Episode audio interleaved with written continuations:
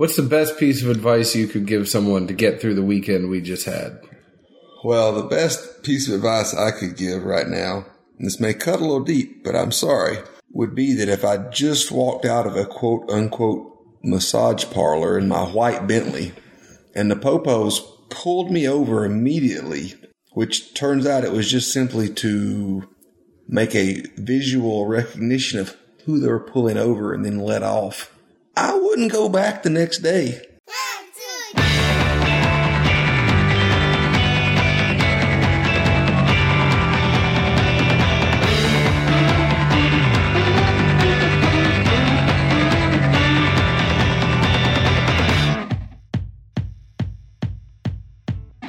Hello, hello, everyone. My name is John Edwards. With me, as always, is Zeke Baker, and together we make the Dad Drinking Bourbon. Wherever you are, whatever time it is, thank you for making us a part of your day.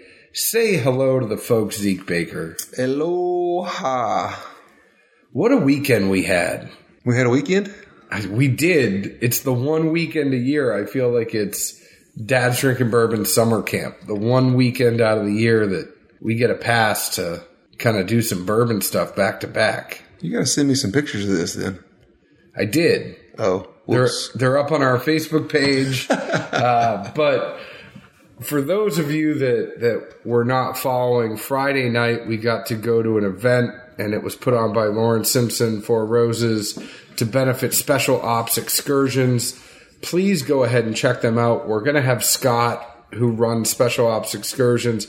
He'll be on the show sometime. We're going to talk to him a little bit more. But what they do is they take active duty service members and they allow them to have weekend experiences. Whether or not they're going hunting, they could be spending time with Nashville songwriters. They could just be getting away. They try to make sure that they don't have phones and T Vs and things like that, that they're just taking a break from active duty and going and doing something really fun.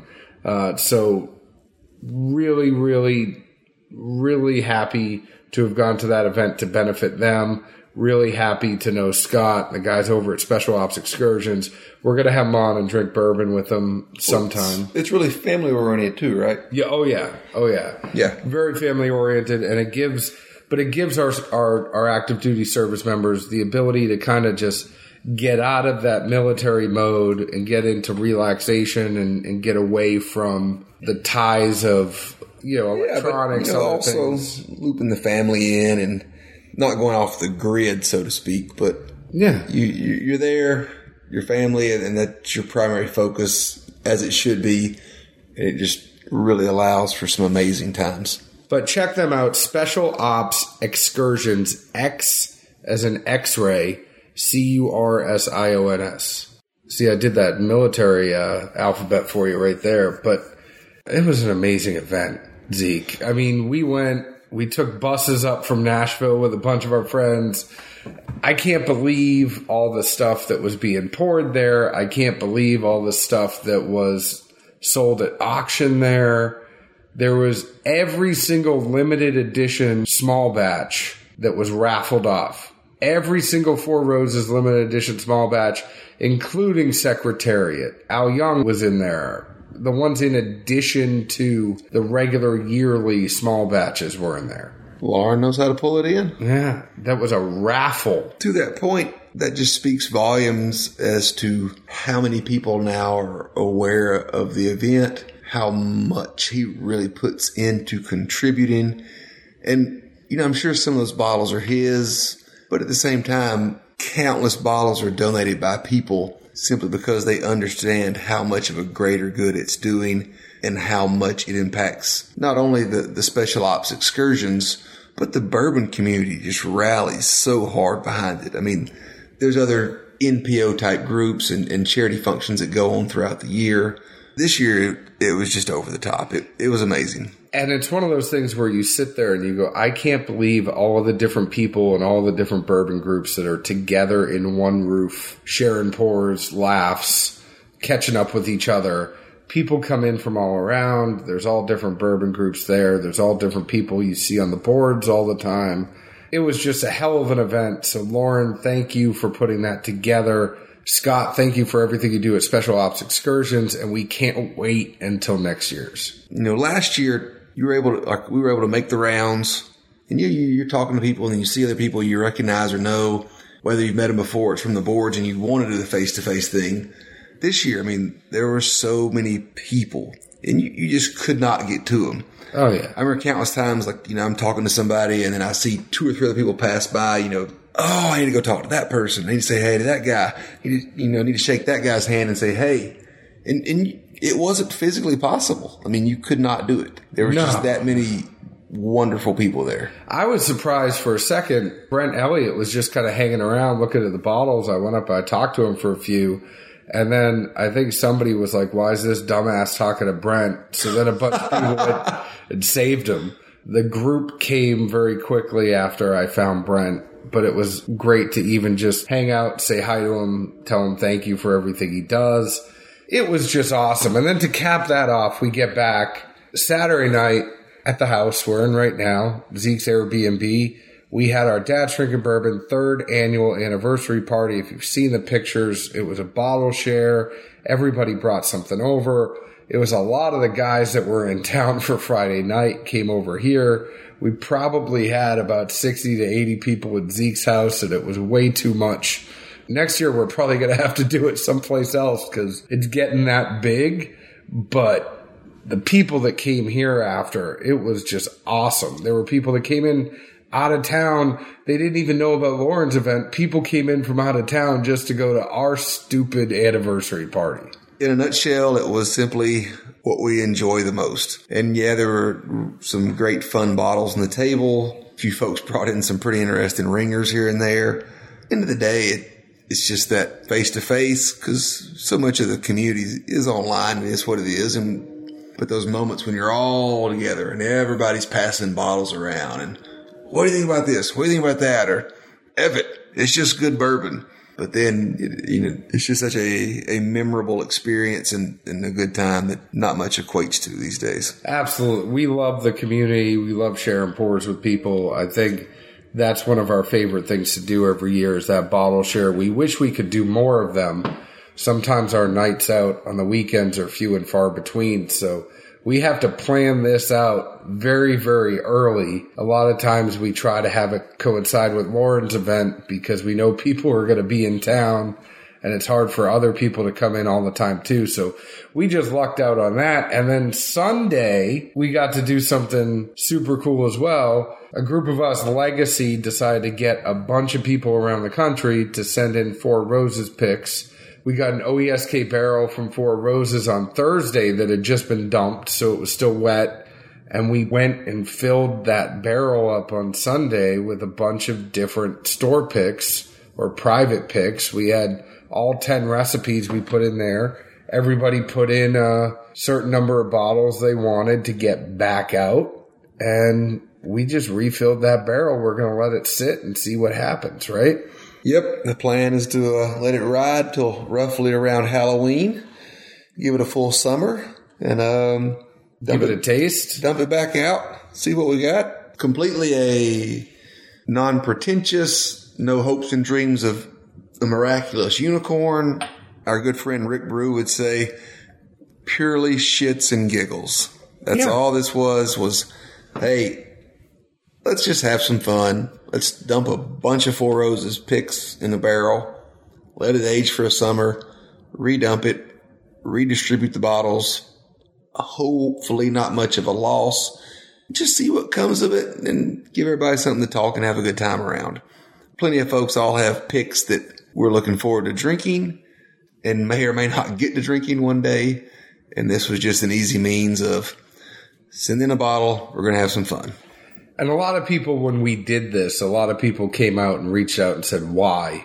And the only thing I'll say back to it, and I know we've been rambling, but the only thing I'll say back to this is, why not? Shits and giggles. It, bourbon is fun. Bourbon's supposed to be fun. It gives us and our friends all sorts of things to talk about. And now we're going to be talking about it for a whole summer, saying, what do you think's going on with it? You think anything's changing? You think we should go shake it up a little bit? Should we move it? You know, there's all sorts of things, but we did talk to distillers about this before we did it. a few of us that were on Four Roses picks bugged Brent, and we, we tried to get his input before we actually did this about what recipes he would put more in, what would, what would he put less in, and why. This wasn't something, I mean, it's shits and giggles, but we did try to put a little bit of science to it. So that being said, lots of awesome stuff happened. If we got to see you this weekend, thank you. If we didn't get to see you this weekend, please come back next year. So I just want to say we did take the bus up to Clarksville to go to Lauren's whiskey event. I took the half-light flask from High Camp Flasks. We were on the bus. Everybody was sharing pours. Now, this fit three hundred seventy-five milliliters in the metal flask. It's really cool because it actually has the flask and it comes with the tumbler. We also have the seven hundred fifty milliliter flask, but I didn't want to carry too much, so I had this half-light flask. Thing is super, super cool because it has that no-drip lip. I knew when Zeke bumped into me on the bus, it wasn't going to fall over. It wasn't going to go anywhere. I just liked having it. Because it looks cool, too. It has that, like, six-shooter tumbler. Kind of looks like a bullet when you put it together, but it has that locking system. The the thing with that locking system, it's kind of like, uh, you know that Heaven Hill twenty-seven, the wooden box that goes around it? But the tumbler locks into place onto the flask just like that Heaven Hill twenty-seven uh, box does. Well, for clarity, I have the tumbler, not the Heaven Hill twenty-seven. Yeah. Neither one of, no, we've seen it. I mean, we've played around with the Heaven Hill twenty-seven box. We just didn't actually have it. But no, you did good with that. I was proud of you. They have it on Kickstarter right now, so we'll we'll go ahead and put up a link for everybody who's listening. But you can find them at high camp flasks dot com. They also have a link to their Kickstarter. You can also find them on Instagram at highcampflasks. If you're on the go, if you're going camping, fishing, you're in a bus ride with a bunch of people going to a whiskey event, you're traveling for work and you want something you can put in your suitcase and have a checked bag and not worrying about glass breaking, it's really good for a lot of different uses. Let's get into what we're actually talking about today because... Finally, son, I'm thirsty. Today we have the Barrel Craft Spirits fifteen-year-old bourbon. It's a blend of Tennessee, Indiana, and Kentucky bourbons. It's fifty-two point five five percent A B V, one oh five point one proof. The price is two hundred twenty dollars to two hundred fifty dollars. This is the oldest barrel since batch nine, which was thirteen years.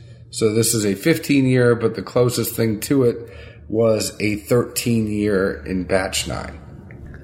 Okay. So where do we go from here? Well, we taste it. See what we think about it. So we have been tasting. I know while I talk, you always do a a good tasting of it while I ramble on and on and on. So yeah, what do you get on this one? That, truly, there's nothing better than your ramble and allowing me ample time to kill half a bottle or something some days. I do what I can. M S P would be proud of you. Yeah. With great power comes great responsibility. I'm not sure where the ramble factors into that. I have the power of rambling to give you time to do things. That's irresponsible. That's not irresponsible. It's it's allowing you space to do what you do best, and that is drink and tell us about whiskey. So tell us about this whiskey. All right, Mister Barrel fifteen. Nose-wise, cornmeal batter. Then on the similar thought process, if anyone's ever had cornbread where they do like a fifty-fifty of cornmeal plus like Jiffy. It it was that kind of note with the corn and the sweet and kind of the sugar tossed all in there. Fair amount of alcohol comes off of it throughout. There's a similar theme dancing back to the corn. It seemed to me like uh, warm creamed corn where obviously, you know, good Southern folks throw in a, a hefty amount of butter. And this also had more than a few pinches of sugar tossed in there. And then a little bit I did pick up as a nuance was the rye kind of kicked up once or twice, and I equated it to almost a, a cream de menthe flavor, if you know what that is. We use it as flavoring in the store, so sorry for me going pharmacy for once, but it just really stood out as cream de menthe with that little rye kick. Creme de menthe. Cream de menthe. I'm the druggist. The alcoholic version of it is creme de menthe. You call me an alcoholic? No. Okay. Palette-wise, my first note says F and Dickel.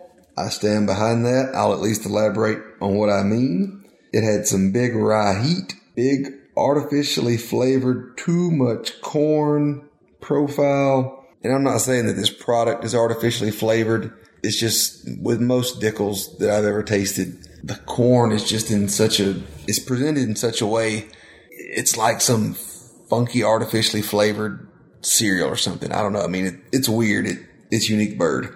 Towards the back end, it really got bitter and seemed parching. I have had this uh, at least two or three times before tonight, and uh, I wondered if, since this was a sample and we've had it for, you know, a little bit of time, with air, similar to some other blends that we've had from various places, a lot of blends, especially when you're using juices from more than one source or mash bill, et cetera, they really seem, uh, you know, to fall apart and get weak as the air works on them. And, and that was, you know, really what I kind of got out of this was that, that bitter and parching I'd never picked up before, but it's definitely there. Moving on towards a finish, just because it was different, I wanted to list it, but it walked away just leaving a, a rye singe and a parchment that um, was just drying and off-putting. I mean, that with the corn, it wasn't a whole lot to write home about, Mama. So I have a big problem, and my big problem is, is that I had this one at Nashville Whiskey Festival and absolutely loved it. When I left the Nashville Whiskey Festival, I went, holy shit, that Barrel fifteen was really, really, really good. And I think there's a whole number of factors that we have to talk about here in the sense of how we did get this in a sample. It was in a Boston round. There are variants that you were talking about with the air. Whatever it was, when I had it that night out of the bottle, I thought it was amazing. Well, how much had you had? Not much. I was in work mode. I was had the recorder there. I was getting interviews. I was talking to people. I was networking for us. I was all right. So work mode was on. Palette was off. Maybe. At least it wasn't broken. Well, you know, I mean, if you're in work mode, what do you got? Oh, that's great. Thanks. Keep moving. No, but it wasn't. We actually, I was with James. We actually stayed and talked to Joe for a long time. Was anything you had that night bad? Yes. I won't name names, but there was some bad stuff. It took you a while to decide that. No, I was going through the up and down of each aisle, and there was more than one thing that was bad that night. Because there, there is, uh, you know, quote unquote, experience mode where you get around, you know, certain groups, certain people, have a few pours, et cetera, and and your body becomes more of this is a great experience, and you focus less on what you're actually drinking. I mean, no, because that's the truth. I mean, I did get to have Old Forester Birthday Bourbon that night. I had the Wild Turkey Revival that night. It was a great experience, but those were very special pours. I thought the barrel was a very special pour, and then the rest of it was more experience. Well, let's see how much uh, you stand behind that experience. What I would say was the nose, and we did actually nose this and take a nip out of the sample bottle. I do think it changed a lot from the sample bottle to the Glen. The nose was a little bit off-putting out of the sample bottle, but that could be a whole host of factors. Once you actually put it in the Glencairn, I got heavy marshmallow, slight mint, little bit of pepper, slight hints of chocolate, but also a hint of varnish. There was a, a varnish component to this one that was in there as well, the longer it was sitting. The taste, I said, it's not Dickel corn. I didn't get Dickel corn on this. I think the blend kind of masked any corn notes that I might have got, but there's a bitterness to it. There's an oak, tannins, leather bitterness to it when when you're actually sipping on it, that it's hard. It was more so than I thought I would get. I got mint, chocolate, marshmallow with slight caramel vanilla component. That was underlying behind that oak, tannins, leather. I said the finish was long with oak and tannins lingering, some chocolate too, but there was almost a singy component in the finish as well, where it wasn't like a, a smooth linger. It was, you, you know, it had been there. Well, I don't think you ever have to worry about me uh, eating a s'more fixed by John Edwards. It wasn't a s'more. I think the tough part for me is that if that bitterness wasn't there, and that's where I'm really racking my brain, and I'm just trying to be honest that the ingredients are there. It's just whether or not, like, was that bitterness, did that have anything to do with the fact that we had a sample of it opposed to what I had on Nashville Whiskey Festival? I'm just saying, if you got marshmallows and chocolate, uh, I've never had a marshmallow or a chocolate that tastes anything like this. Did you eat out-of-date shit when you were a kid? Was it expired? I ate a lot of shit when I was a kid. Look well, at me. I'm sure. But, but, I, but was it out-of-date? No, I was pretty good at not eating out-of-date stuff. I mean, I've had some rough, like, hard marshmallows at times, but by no means did I get either one of those notes. Or, hey. ma- or mallow. I edit you. You say marshmallow. Yeah, I say marshmallow, or also just say mallow. It's like pecan versus pecan. I think there are parts that could really, really, really be good. I just can't get past that bitterness. It's confusing me. Uh, clearly, because I don't know what you think as far as parts of this that could be really, really, really good. Other than, you know, mixing it with soda or doing a flaming banana or something. No, I mean, I think different palates. Well, to that note, we obviously knew we were going to have a sample of this and do some tastings here. And I'll, I'll give a Cliff Notes version here. Our good friend Mike Hines is good friends with Walt, the owner of Radnor Wine and Spirits here in town. And he said, hey, man, you know, Walt wants you to come by the store sometime. He sees you and John, you know, pushing Carruthers and Elixir a lot. And he said, hey, you know, I got some good stuff too. So I said, yeah, we're equal opportunity. It's just where we, we've we always push whatever's up. Good. You know, we, we have no bias, honestly. So he and I meet over there one day. We're gonna there's a Cuban restaurant in the same strip mall, so we're gonna grab some lunch. So we go in, shoot the breeze. There's a couple of picks coming up. We talk about dates and times, and you know, hopefully we can get in together and be part of that, and you know, do some things. Did I, you show up in a white Bentley? No. Okay. Well, well, part of me looks like I got a Bentley. I got two kids, son. After lunch, we're messaging B S and whatever. Then he just starts laughing.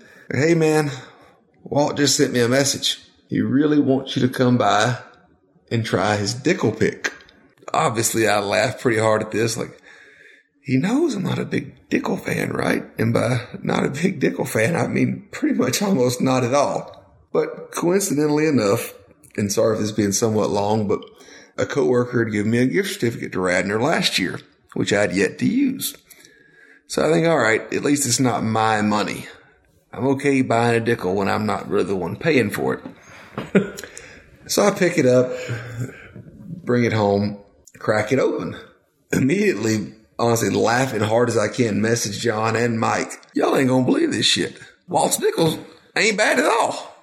It's almost not even Dickel, which got some pretty funny responses to that. Uh, told John, like, we have to put this up side by side here with uh, the Barrel fifteen, and at least give it a, uh, a fair comparison at, you know, a simple store pick. Been sitting on the shelf for more than a minute. I think it's forty bucks or so versus two fifty for this blend. You know, just try to discern how how different, similar, or, or which one might be better. Absolutely fair. I guess I'll go first because you always say I make you go first. Well, I mean, I messaged you when I cracked the bottle saying we need to put this up against the Barrel fifteen. So clearly that's a... a lead here, so let's see what you got. Nose, I got baked cookies, mint, trace of floral, but it may be one of the better Dickel noses that I've actually smelled. I can't get over that baked cookies component to it, but was really good. The taste was caramel, chocolate, fruit, spice tingle, mint. It drinks easy, but it tingles like I had Pop Rocks. And then I wrote, where's the corn? Because I didn't really get that corn profile on this. The finish I just said was medium. Fair enough. Getting a lot of notes these days. You're dancing around a lot. Is that good or bad? I don't know, you been watching Riverdance or something? No. I feel like you're one of those guys just kicking their legs and moving all over the floor. No. I'm trying to really uh, hone in on the different things that I get in there. My simple notes, somewhere between Trix on the nose, Trix and Captain Crunch berries. I haven't had that in forever, but you know, both have a very unique, funny sweetness to it. It's admittedly artificial, but especially that Captain Crunch berries, because there's that weird, funky, artificial Captain Crunch sweet within, like you did mention floral, but that little bit of berry behind it. Yeah. And I haven't eaten that in forever, but that's what popped up in my head, just strong as could be. Like, what? I mean, I wish I had something to eat, but oh well. The other thing I thought of was uh, some of the Pillsbury biscuits from the can, you know, you pop open. Oh, man, the the Grandes. I, I don't know which one, but there is one variety they have. And admittedly, again, it's a fake sweetener, but this is the nose. That, that hits it right on. I don't know what it is. I want to go get one just because I want some biscuits, but... But you know what I mean? Yeah. They have something that, that when these come out of the oven or when, you, when you're pulling them off and putting them on the, the this baking sheet, that, that weird artificial sweet, this is at one hundred ten percent. Palate-wise, it has a, a fair rye heat to begin with. The corn kicked in at the back just a little.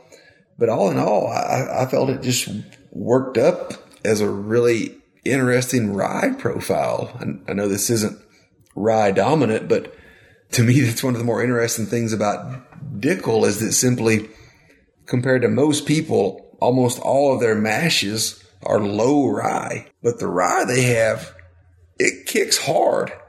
Even more of an anomaly, the corn they have is not like any corn I taste in anyone else's bourbon. So how they have the most unique rye and corn grains, I'm not sure. But would you get this one again? Would I buy it again? I mean, if I had a friend that said, hey, I really like Dickel, I would say this is a pick to go to. I mean, people always tell me or us or whatever, there's some really good Dickel picks. And I think both of us always have the comeback of, yeah, where? Well, and the conversation usually tails off. I'll admit, this this is not bad for Dickel. I'm much more forgiving to Dickel than you are, I think, because I've had Dickel picks that I really like. I... I love Dickel seventeen. I wish it had a little bit higher proof on it, but there are aspects of Dickel that I enjoy opposed to you. Well, the first step is admittance. I'll, I'll say to the, the bigger point, even though the, the Barrel fifteen is a blend of three different distillates from three different states, clearly the Dickel dominates the profile. And we don't we don't know the percents to it.